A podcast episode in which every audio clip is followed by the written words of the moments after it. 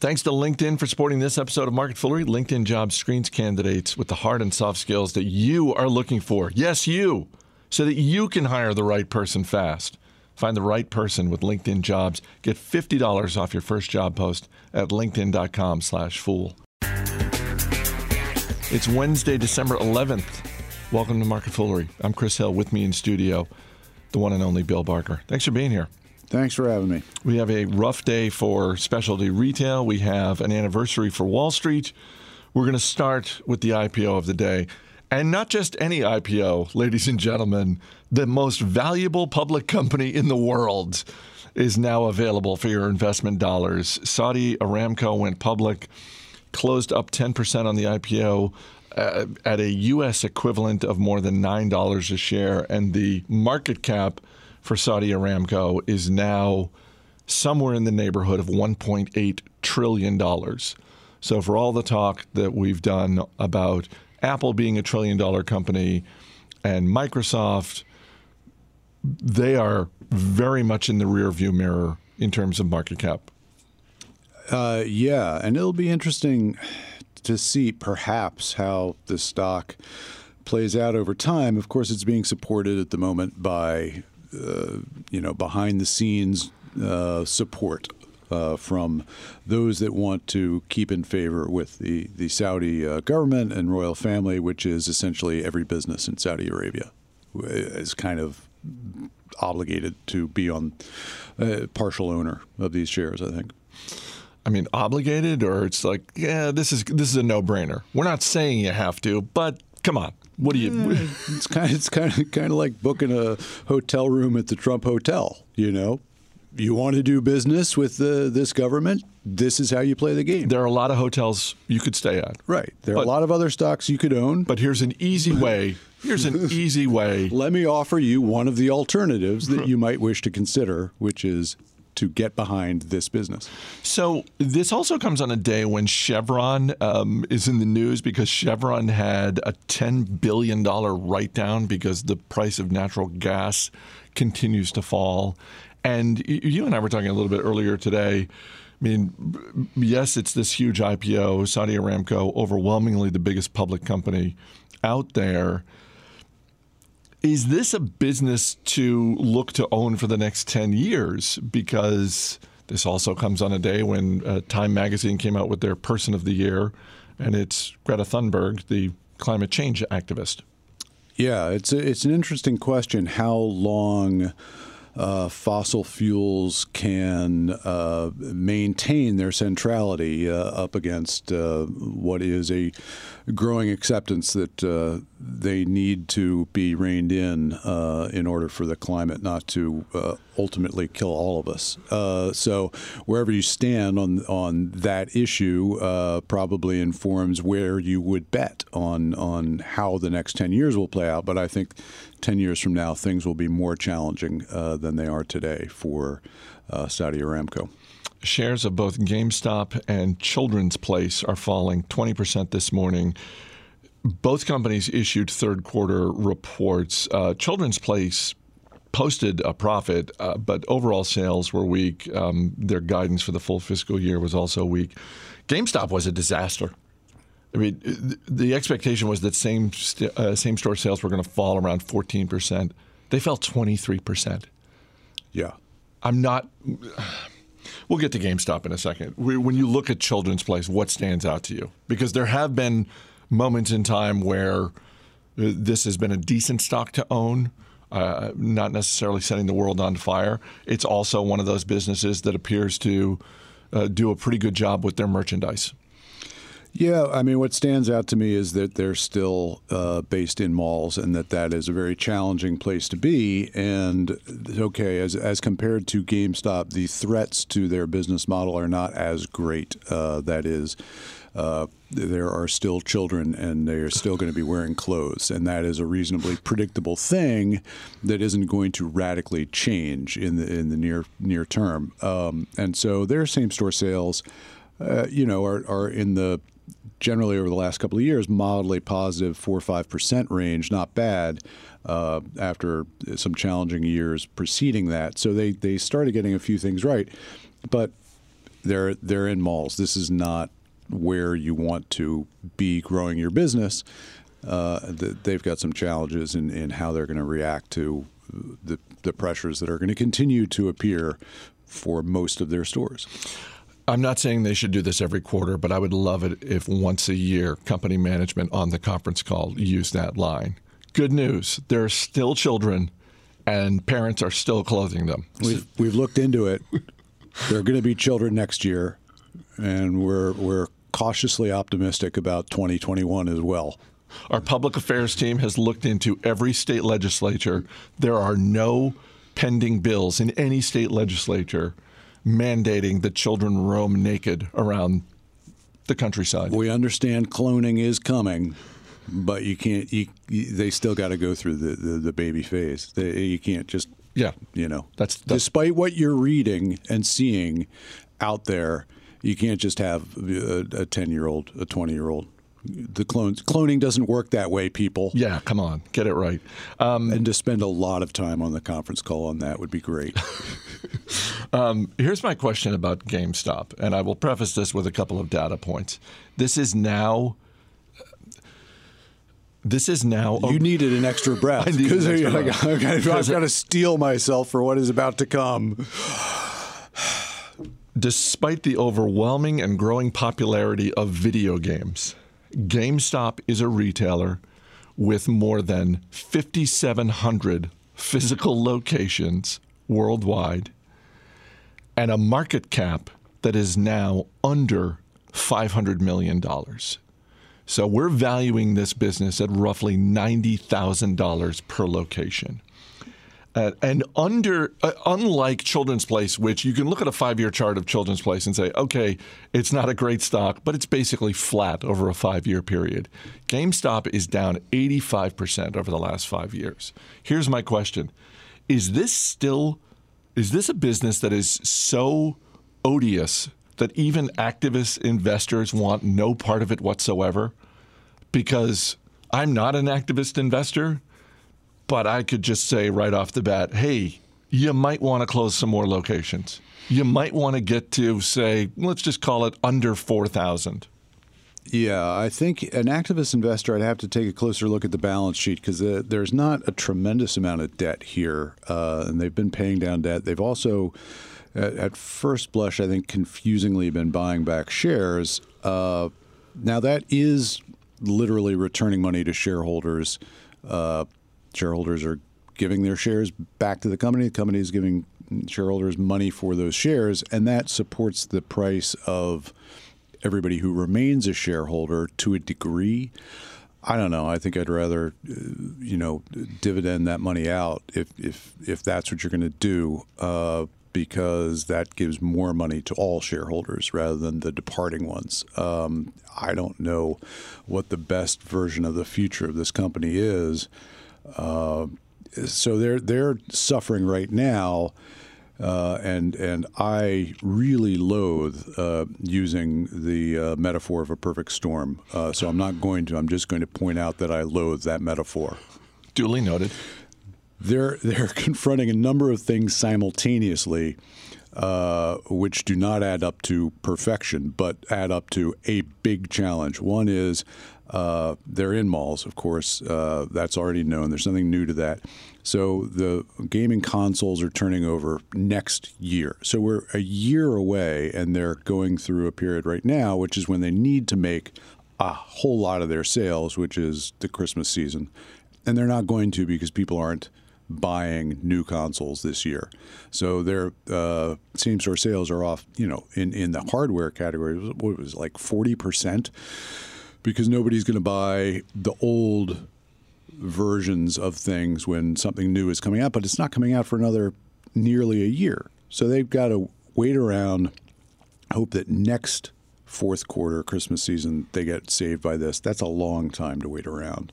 Uh, and, and, you know, in the meantime, uh, the probably the biggest part is that people just aren't going to be buying physical uh, games the way they have. They're they're turning more and more to streaming them. So they're they're challenged by where the business model is going, which is towards streaming, where they are, which is malls, and also the, uh, what might be a, a one-time thing, which is a gap in the, in the hardware sales that drive a lot of, of new sales. So we're basically seeing what played out with Blockbuster Video and movies over the past twenty years play out in the gaming space. And I'm wondering if – I don't expect you to have an answer to this, but I'll ask it anyway. I'm eighteen.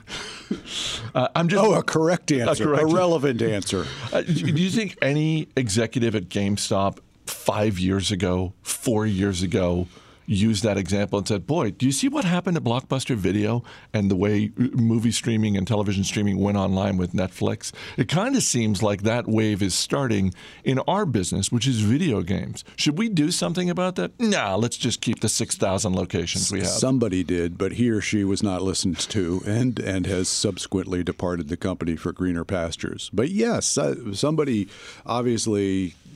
This isn't rocket science, uh, that that this was the way things were going. Netflix, this Netflix could have been GameStop had it not recognized early uh, what was going to happen if they didn't get all in on streaming. You think anyone buys either of these companies? Because I could see an acquisition of Children's Place if they put up a couple more quarters like this. Again, they've got quality merchandise. Um, there's a decent brand association there. I can't imagine someone coming in and saying, yeah, we need to buy GameStop. Uh, yeah, I would buy Children's Place above GameStop because of the whole children thing.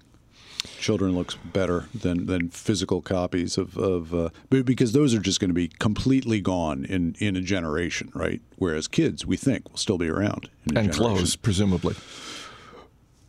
Could go either way on that. Well, presumably. I mean, if... at least for warmth. Well, there's that, but also, I mean, I think the, the clothing of the future, as I've been told, is just going to be like like like a foil, a foil, and yeah. like a like a single, like a giant onesie. Yes, yes, it's Look, silver. If you've seen the movie Wall-E, you know how this is going to play out. Uh, quick shout out to LinkedIn. When it comes to finding candidates that are truly meant for your business, urgency can be your enemy, and that's why LinkedIn is the best place to post your job. LinkedIn Jobs screens candidates with the hard and soft skills you're looking for, things like creativity, collaboration, adaptability. LinkedIn looks beyond the work skills and puts your job post in front of qualified candidates who match your business requirements perfectly. It's no wonder a person is hired every eight seconds with LinkedIn. Visit linkedin.com slash fool and get fifty dollars off your first job post. Again, that's linkedin.com slash fool. Terms and conditions apply. I mentioned a Wall Street anniversary. I am referring to the iconic film Wall Street, which was released thirty-two years ago today, and I would argue remains one of the all-time great movies about business, investing, finance. Even when you, if you're just sitting someone down today, presumably someone younger, to watch the movie, they're probably going to point out things like, why is Gordon Gekko's mobile phone the size of a shoebox? And also, why are the stock quotes in fractions? It's like, well, back in the nineteen eighties and even into the nineties with the fractions, that's how we did things. But um, any thoughts on this film? You must have something. So I, I read through the Wikipedia page to uh, learn a lot of interesting facts, if you remember the movie and, and want to learn stuff about it, uh, one of which was this is to date the only movie, at least according to Wikipedia, which is always right, uh, to win both an Oscar and a Razzie. Oh, really? Yes. So uh, most people are probably familiar with the Oscar, the Academy Award, uh, the the peak of awards, I would argue, in film. Uh, the Razzie, short for the Golden Raspberry, which um, goes to essentially the worst performances and the worst movies. And if memory serves me co- correctly, Daryl Hannah won a Razzie for her role in Wall Street. That is correct. And and there's a little bit of the sort of the backstory on on her, you know, difficulties with the role and, and her sort of idealism and activism not really lining up with the character, and um, whether Sean Young should have taken over the role and her pursuit of trying to take over the role while, you know, the film was going on. So if you're interested in that kind of gossip and, and uh, want to make bets on, on which parts of it might or might not have been true, it is. I can see that. I can see Sean Young being difficult on the set, as she is reported to have been, and difficult uh, walking off the set with apparently all of her uh, uh, costumes, keeping them. So the the a rumor the, the reported on Wikipedia. The the great Michael no Douglas, uh, Gordon Gekko speech, the greed is good speech, um, which everyone, even if you haven't seen the movie, you're probably familiar with that phrase. And, uh, you know, just the picture of Michael Douglas as Gordon Gekko. A lot of people don't know that before the movie, greed uh, was not good. And then after the movie, turns, Clarence, turns out greed is good. Turns out it's good. Um, it's but, sort of a documentary. But you go back and watch that scene, and actually he makes a point uh, in his speech that very much lines up with the Motley Fool Uh, way of investing, and it's this. He's giving the greed is good speech at an annual meeting of, or a shareholder meeting of Teldar Paper, um, uh, fictional company. Which Blue Horseshoe, as it turned out, loved. Blue Horseshoe loved. You know what? Blue Horseshoe, not loving GameStop or Children's Place, but Blue Horseshoe loved Teldar Paper back in the day. Um, Teldar Paper, one of the uh, conference rooms in our old space. We'll get to that in a second. But the point he makes is when he's, he's sort of pitching shareholders on his plan, he makes the point that the executives at Teldar Paper don't have a stake in the success of the company. They're very well paid, but collectively they own very little stock. And that absolutely lines up with one of the ways we look at investing here at the Motley Fool. It's like, okay, we like to see, all things being equal, our incentives as individual investors lined up with that of company management and vice versa. Uh, yes, it's disingenuous in that he then is revealed during the film to not have any interest in actually sticking with the company, uh, and, and his uh, ownership of the shares d- does not translate into his actual concern uh, for the company. But uh, it's a good line, uh, a good play, and, and effective uh, within the movie. Um, so do you want to share a couple of the other conference room names in the in the old working space of Motley Fool Asset Management? Because I thought, you know, there are, you go to different companies, you can name your conference rooms whatever you want. And at the Motley Fool, we like to have themes around our conference room names. Uh, so on this floor, the fourth floor where we are, uh, all the conference rooms are named for famous investors. There's a Jack Bogle room. There's a Peter Lynch room. Buffett, et cetera. When it came time for Motley Fool Asset Management to name different rooms, you guys went with a different strategy. It was to name conference rooms and, and various rooms after uh, companies that appeared in movies and and were publicly traded uh, uh, optimally. Uh, we, we had to stretch that a little bit. But there was Devlin McGregor. We all know what happened with Devlin McGregor's stock. In fact, we'll cover that on a future show, perhaps. we, we just might, sure. And, and Teldar Paper and uh, Soylent, uh, of course. Was the kitchen. Was the kitchen. Yeah, that, that was, was that was a that was a little dark. It was a little dark. It was a little dark. For those that didn't know the reference. Um, I, I think the office supply room uh, was Dunder Mifflin. Yes. So. Uh, and we had one that was a reference to uh, Office Space. Uh, Initech? Was, Initech, yes, was uh, I think where some of the um, uh, hardware was stored. Strong. I think we're done. Are we? Oh, yeah, we're done. Did we have any other story that we were going to? No, I don't I think remember. So. Unless if you had more tangents you wanted to get to, we could do that. But otherwise. Well, I did, but nobody who's listening to this wanted to hear more tangents. We go into the, uh, the thank everybody that uh, contributed to Uh, some of the ideas for the uh, Christopher Hallmark piece. Oh, my goodness. The, the dozens of listeners outstanding work. Weighing in with emails and on Twitter with some tremendous ideas for a Hallmark Christmas movie that will never nor should ever be made. But thank you. It too. May be. Is that There's your... a great script going around, going around town. Uh, which really fills in some of the details on uh, how Christopher Hallmark uh, finds love. And uh, people are raving.